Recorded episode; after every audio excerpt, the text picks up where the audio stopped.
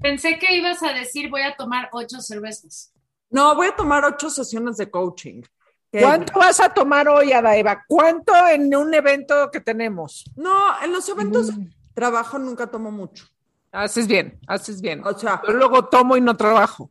no, o sea, es que Yo ni hoy, voy al evento ni trabajo. A ver, mentira, mentira, mentira vil. Hoy, para todos los que no sepan, es la lanzada La lanz- el lanzamiento. lanzamiento. de Simba, ¿sí? De, de Opinión 51, un medio en donde las tres escribimos y unas mujeres muy fregonas. Entonces vamos a ir a hacer nosotros nuestra aparición triunfal que no Esto sé que tienen que saber nos cuesta trabajo. O sea, es lo nuestro. Irnos a- a- ¿cómo se dice? A inmer, cuando te sumerges, o sea, inmersión. a- ¿cómo se- ahogar. Como no sabemos inmersirnos bien, nos vamos a ahogar. Y de por sí no sabemos ni conjugar los verbos, mano. ¿Cómo se dice eso, Laura? O sea, inmersión. Inmersión, hacer una inmersión, in- Ah. in- inmersión. Pero no se dice inmersirse. No existe. Si uno, si uno puede usar las es como hijes y Exacto. puedes decir inmersirse, ¿por qué no? A Daiva les digo que dijo hoy en la mañana, cuando estábamos hablando de los medios de comunicación. No se dicen los medios, se dicen les medios. Ja, ja, ja, ja, ja.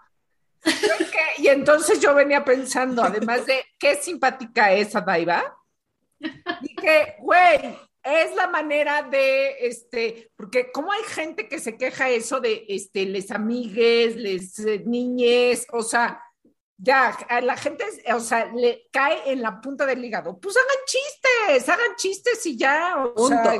Puta, Ajá. ¿no? Porque entonces te reportan en Instagram y te cierran tu cuenta, güey. ríanse, rí- no, ríanse acá en este, ríanse un poco, no, a ver, En sus chats privados. O sea, si uno tiene un chat privado con sus amigas y no puede hacer chistes políticamente incorrectos, ¿Para qué chingados son los chats? o ¿para sea, qué chingados son los chats? me, me que- me- me queda claro que en público uno tiene que comportarse como los adultos eh, progres y woke que somos. Eh, en privado uno puede ser con sus amigas. Adultos, adultos, somos Se dice adultos, adultes, güey. Se dice adultes. es adultes. Laura, me estoy preocupando. Me estoy preocupando por tu de no, es que. ¿saben qué me pasó hoy en la pinche mañana? O ¿Qué? sea, ustedes han, ah, no, porque ustedes no. Yo, yo que me vacuné aquí en México estoy tratando de obtener mi certificado de vacunación, el cual supuestamente a través de un link en internet se puede. Pues Ay, ¿qué que es un desmadre. Que no, o sea, es un desmadre, no, nadie puede, metes tu información, te lo regresan y está mal, viene vacío, este, le, le mandas la corrección, te, te vuelve a mandar todo mal. Así llevo dos No sé por qué, pero una amiga dijo, no, pues te, voy a ir a la Secretaría de Salud. En la Secretaría de Salud te dicen, no, ¿saben qué? Este, aquí no, aquí no, es en la Secretaría del Bienestar. ¿Saben cuál es la Secretaría del Bienestar? No tiene nada que ver con la vacunación. Pero entonces, un señor como de, perdón, voy, no voy a decir algo tal vez incorrecto, como de pueblo, como de pueblo, eso nos ha merecido la 4T. Hemos regresado. ¿Saben dónde me atendieron? Afuera, en la calle, en la banqueta. En la banqueta le llego y le digo, oiga, ¿dónde veo lo de mi certificado de vacunación? Ahí con los señores que están afuera, afuera en la calle. Y entonces ahí me atendió, ahí me atendió y me dice, no, pues este no es mi trabajo, pero este, bueno, pues no tiene un mail a dónde enviar las cosas, a dónde le puedo enviar de la Secretaría del Bienestar mis papeles, no, no, aquí con mi teléfono, este, pero no te puedo dar mis datos personales, pero este, aquí con mi teléfono, pásame, ahí me atendió, muy amable el señor, la verdad, muy amable, pero en la calle, en la calle, en la banqueta. Güey, Ahí- no me sorprende nada. O sea, eso que acabas de decir es la descripción gráfica de todo el gobierno en este momento. Eh, a donde vayas, a cualquier cosa, así es. La, la mañanera es idéntica, güey. O sea, en tres minutos la dan la banqueta. O sea, un certificado de vacunación que tenía que, o sea, que, que tienes que llevar por el mundo si vas a viajar. No, pues ¿qué crees? si vas a entrar a un lugar, a una oficina, a un restaurante, no puede, o sea, no puedes obtenerlo. Más que con el señor así casi casi apuntando en su libretita, así. Y, y tengo una pregunta. que igual saben ustedes. Las personas que no nos vacunamos aquí, porque pensábamos que nunca iba a llegar la vacunación y porque tuvimos el chance de irnos eh, antes de que vacunaran aquí a la gente de nuestra edad, ¿qué? Ese, ese certificado, o sea, ¿cómo No, a lo, que- saca, lo sacas en línea. Ahorita te paso al ratito el link. Yo ya saqué. Pero ese es válido para cualquier parte del mundo, o sea, el que saques en el país que te Sí. vacunaste sirve para todos Sí, lados. Hay uno que se llama Vax Yes, que sacas, te cuesta un dólar y lo sacas para cada miembro de tu familia. Ahorita que nos veamos te enseño cómo hacerlo. Ok, gracias. Por ejemplo, podemos decir también que el otro día que regresábamos de Monte Shani, güey, tengo una cruda, o sea, no una cruda, una depresión postparto crónica del Monte Shani. O sea, quiero regresar al Valle de Guadalupe, güey. ¿Qué cosa? Yo, sí- Eh, yo, bueno, yo sí tengo una queja de Monte. A esta edad, a mis 48 años, yo ya no estaba para que me empiece a gustar otra bebida alcohólica. claro que sí. Ya No con las que tenía gustaban era suficiente. Pero sí quiero decir que el vino rosado sí es muy delicioso. Sí, sí es. Pero te voy a decir que justo de eso se trata la edad, de, de abrir la mente a cosas nuevas. Entonces, Mi papá, bien. mi papá jamás en su vida tomó, o sea, jamás, o sea, como que tomaba, y bueno, en los últimos ve- 30 años, o sea, un primo mío dice que nosotros les ense- le enseñamos a tomar a mi papá. No, ya tres vueltas. O Oiga, sea, pero lo, lo que quiero decir es que el otro día que regresábamos de Montechanic, eh, tienes que enseñar tu pinche certificado de que no tienes COVID, güey, que según quién, ¿tiene usted COVID? No. ¿Vio a alguien? No, no, no, no. Lo, ah, perfecto, aquí está. Luego ya nadie lo ve. Yo tengo que decir que un día en la prisa, porque nos dejaba el avión, le mandé el mío a toda mi familia y todos, o sea, la- y además fue un experimento y no me, no me vale, siento orgullosa les vale madres. no hago, pero les vale madres y no sirve para nada, no lo ven y así pasamos. Y el otro día que pasamos, ya íbamos a pasar las tres y había una señora, ya lo dijiste el otro día, dime, ¿no? Sí, lo puse en Twitter. Ah, había una señora que no sabía cómo se hacía porque era una señora de origen muy humilde. Y el pendejo, Pendejo. que estaba ahí, que su único trabajo, güey, y para eso le pagan, es explicarle a la gente cómo se llena, dónde se llena, cómo se hace y para qué es, y asesorar a la gente. La despreció, la ninguneó, la pendejeó, la trató fatal y le dijo, váyase allá, vea". y la pobre señora le decía, la es que trató no sé, es que no fatal. es que cómo le hago, o sea, yo creo que con trabajo sabía usar el teléfono para hacer una llamada o mandar un mensaje, eh, porque ella era una persona grande además, bueno, y ni siquiera, bueno, X. La persona que le acabó ayudando a llenar ese formato fue Adina Cherninsky, soy testigo fiel. Este, es una tipaza y tendría que haber más gente así. Tenemos que ser más mexicanos así en vez de irnos No. a pasar.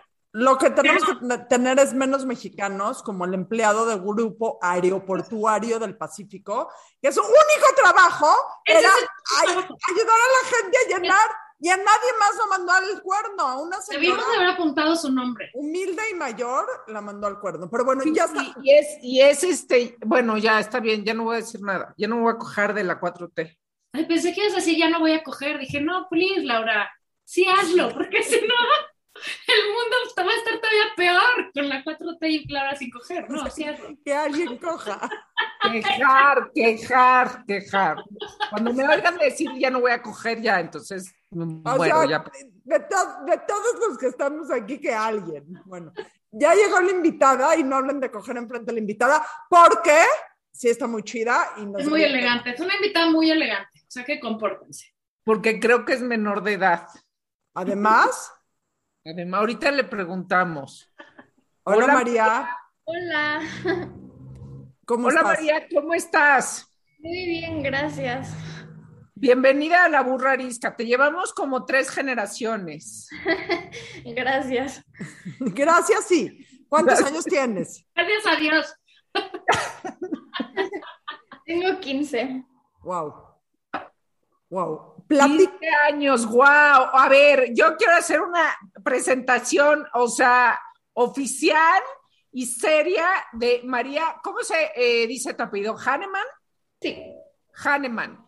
Hahnemann, Hahnemann, María Hahnemann, eres pianista, pero no cualquier pianista, o sea, pianista que ha estado en Bellas Artes, que además ha acompañado, eh, yo no sé si todo el mundo aquí conoce al gran tenor mexicano Javier Camarena, que es un éxito, pero a nivel mundial, este, Camarena ha sido así hiper aplaudido en el Met de Nueva York por lograr cosas que, que en el mundo de la ópera pocas veces se logran. Este, y María, pues has eh, tenido el honor eh, de estar ahí. Ahorita ya vimos que tienes un piano, entonces, este, para que nos toques algo tipo, este, mm, eh, lo que tú quieras. Pero, eh, bienvenida, María. Gracias, gracias por invitarme. Desde lo- ¿Cuántos años empezaste a tocar piano y por qué? Empecé desde los cuatro, pero a los tres me regalaron un piano de juguete en donde yo sacaba de oído las canciones que bailaba en la clase de música del kinder. Em, y pues me gustó mucho y a los cuatro años le pedí a mis papás que me metieran a clases de piano y me metieron con la maestra de música de la escuela. Y descubrió que, que a los tres minutos que estabas tocando les habló a tus papás y les dijo, aquí tenemos un talento. Pues ella vio que se me facilitaba mucho, este, y pues sí le dijo a mi mamá que, que yo podía tocar el piano, entonces ya empecé pues a tomar más clase con ella y luego me metí a festivales de ahí del método Suzuki eh, y luego a los seis años me metí a mi primer concurso y gané en primer lugar eh, y luego a los nueve años entré al Conservatorio Nacional de Música. ¿Dónde Aquí en México, en la ciudad, en la, ¿eres Chilanga? Sí, sí, sí. ¿Cuántos, ¿Cuántos niños de nueve años había en el Conservatorio Nacional de Música? Hay muchos y también hay pues Sí. más chiquitos. ¿Ok? ¿Y cuál es tu, voy a, va- pura frase trillada de señora, ¿qué es lo que más te gusta tocar? O sea, ya sé que el piano, pero en el piano, eh, ahora sí que tu canción favorita. Que ya sé que no se dice canción, pero haz de cuenta que sí. Am, pues me gustan todas, pero más, más creo que me gusta el preludio de las campanas de Rachmaninoff. Ay, no, a ver, veo que tienes un piano ahí. Enséñanos. Un cachito, ándale. Tantito, Está tantito. cortita, entonces la puedo tocar completa. Órale. venga.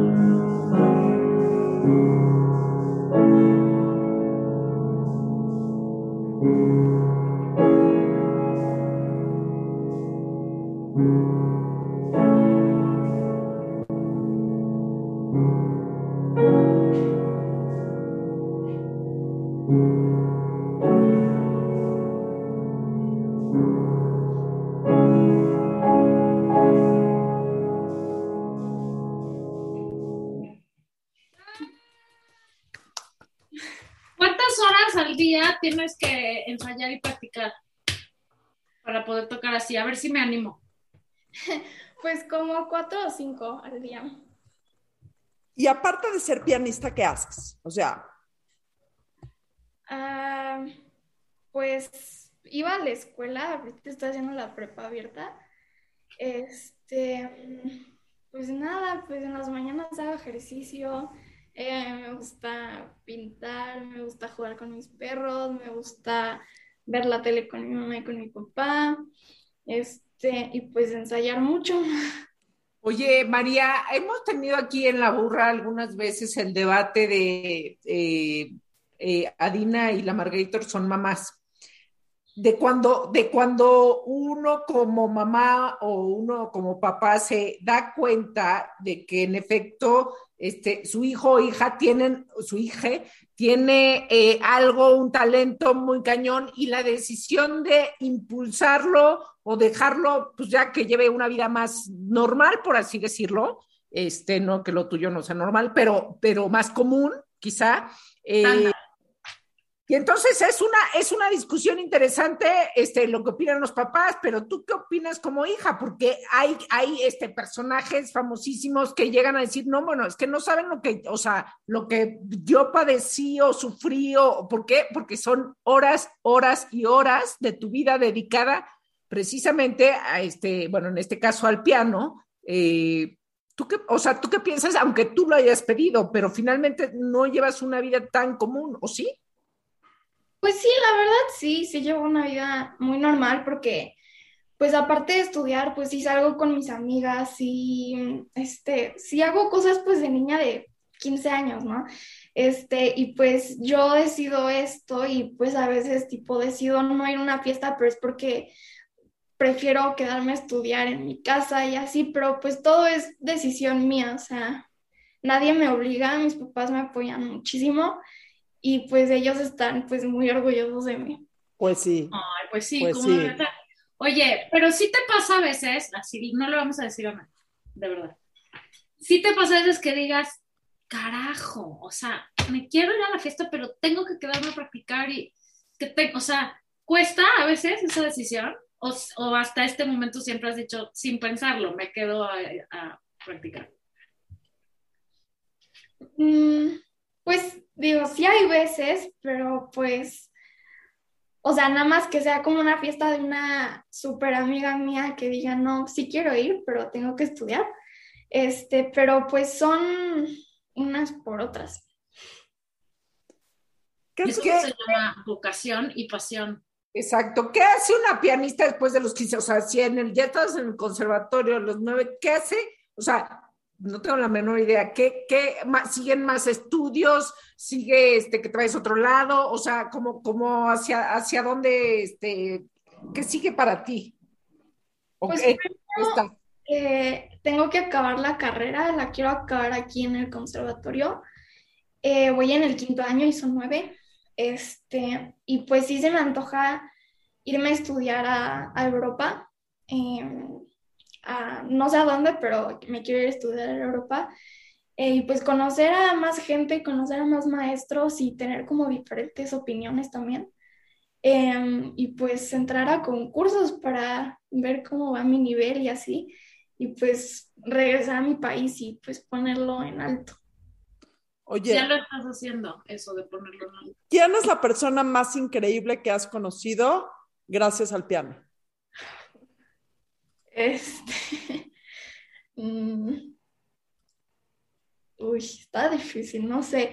Pues hay mucha gente, su- o sea, increíble, em, pero yo creo que una de las más increíbles es Javier Camarena.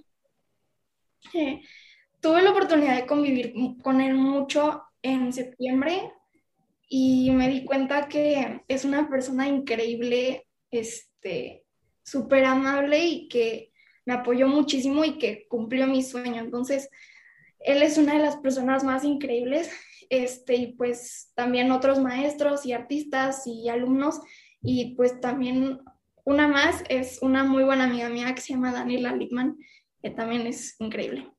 Oye, ¿y conoces a Alondra? Porque nosotros sí, si no la conoces te la tenemos que presentar. Ella también es pianista. O sea, su, su carrera de músico, o música, o musiqueo, no sé cómo chingado se diga, es pianista. ¿La conoces? Eh, no la conozco en persona, pero sí la admiro mucho y, y sí, como que nos seguimos en Insta. Te, la vamos, te vamos a pasar su teléfono para que digas a Londra, cuando hagas un conciertito por aquí y necesites una pianista, aquí estoy. ok, gracias. Cuando dices, cuando dices, este, Javier Camarena cumplió mi sueño, que no lo cumplió, él cumpliste, o sea, lo cumpliste tú, o sea, quizá él, él te ayudó, ¿Es que fue estar en Bellas Artes o, cómo fue? Sí, pues desde chiquita soñé con tocar en la Sala Grande de Bellas Artes. Ya había tocado en la Manuela M. Ponce con unos amigos, pero este, mm, tocar con él en Bellas Artes, o sea, Bellas Artes y él sí es increíble y no, no me lo creía y no me lo creo todavía. Este, y pues sí, que me dio la noticia de tocar en Bellas Artes, sí me puse a llorar porque pues he trabajado mucho para llegar hasta ahí y pues él me ayudó a cumplirlo y pues él me apadrinó, entonces pues es increíble. Oye, yo, yo solo te puedo dar un consejo. Créetela. Siempre créetela. Lo que hagas, créetela. Yo creo que ya te la crees, ¿no? O sea, yo creo que ya te la crees, o sea, este, ok, ¿qué dices? ¿Qué, tipo de nervios sufres este pre? Imagínate si te tiemblan las manos como a mí, eres pianista. Cuando yo doy una conferencia, me tiemblan las manos. No estaría bien que yo fuera pianista. Nada. Bueno, a mí también me tiemblan las manos en el escenario, pero pues lo intento como controlar. Pero en Bellas Artes sí me dieron muchos nervios porque pues era Bellas Artes este, impone. Entonces es, sí, es como un sentimiento en la panza que, como mariposas en la panza de que estás nerviosa, este, pero pues es, es padre ese sentimiento. Bueno, ese sentimiento te ayuda a que siempre hagas mejor las cosas, de cierta manera. Sí, y también es parte de la experiencia y aprendes de todo eso. ¿Qué tocaste, con, ¿Qué tocaste con Camarena en Bellas Artes? Em, toqué la gabota de Manuel M. Ponce, el vals brillante de Chopin y le acompañé una canción de, de Verdi. Pues fue mi primera, o sea, nunca había acompañado a un cantante. Fue mi primera vez. ¿Y, es diferente? ¡Qué nervio! Sí, la verdad, sí. ¡Qué emoción! ¿Es diferente cuando tocas para acompañar a un cantante que cuando tocas nada más por tocar? Sí, sí, es muy diferente porque pues cuando acompañas a un cantante tienes que seguir al cantante y pues yo todavía no llevo esa materia en el conservatorio. Entonces, sí, pero, pero pues Javier me, me, me ayudó mucho para que me fuera bien y me sintiera bien porque él sabía que nunca había acompañado cantantes y que no es lo mismo. Este, y todavía no me la creo. o sea, como que ese momento en el escenario fue mágico y fue como una, una fantasía. Pues no, mana, ya es una realidad. Ya es una realidad y ya te la tienes que creer. ¿En dónde te seguimos para saber cómo vas subiendo por como los espuma. pianistas del mundo mundial? En Instagram estoy como María-Haneman, en Facebook María Haneman Vera, Twitter arroba María Haneman, Spotify María Haneman Vera y YouTube María Haneman Vera. Ok. María Haneman Vera, eres básicamente lo máximo. Ay, gracias. Vamos a fundar tu club de fans. Gracias. Adiós. María. Ah, ¿de dónde la sacaste? Yo me imaginaba una señora, una viejita más decrépita que yo, con un chongo y sus partituras. Ya sé, cuando, pues es que ya luego cuando este. ¿Sigue grabando? Sí. Obvio. No, luego, o sea, me la, me la propuso este, pues la PR, pero, o sea, su PR, este, que es especialista en, en cosas de este, de este tipo, eh, que alguna vez también me llevó a Javier Camarena, que admiramos profundamente, eh, pero luego dije, es una niña, 15 años. Una niña, y nosotros hablando de lo que estábamos hablando antes. Perdón, perdónanos María y papás de María. No. No le hacen esto a las tías. No, sí. Pónganle este mute a nuestras groserías, discúlpenos. Este, toda esta vulgaridad previa. Nada más les voy a decir algo. Yo a los 15 años, o sea, ¿ustedes qué estaban haciendo a los 15 años? Esto no. No, no, perdida en, o sea, nada, o sea, nada útil. Bueno, pues váyanse a hacer cosas útiles que debemos como 25 años de cosas útiles al mundo. Adiós, fue una gran invitada. Muchas gracias. Goodbye.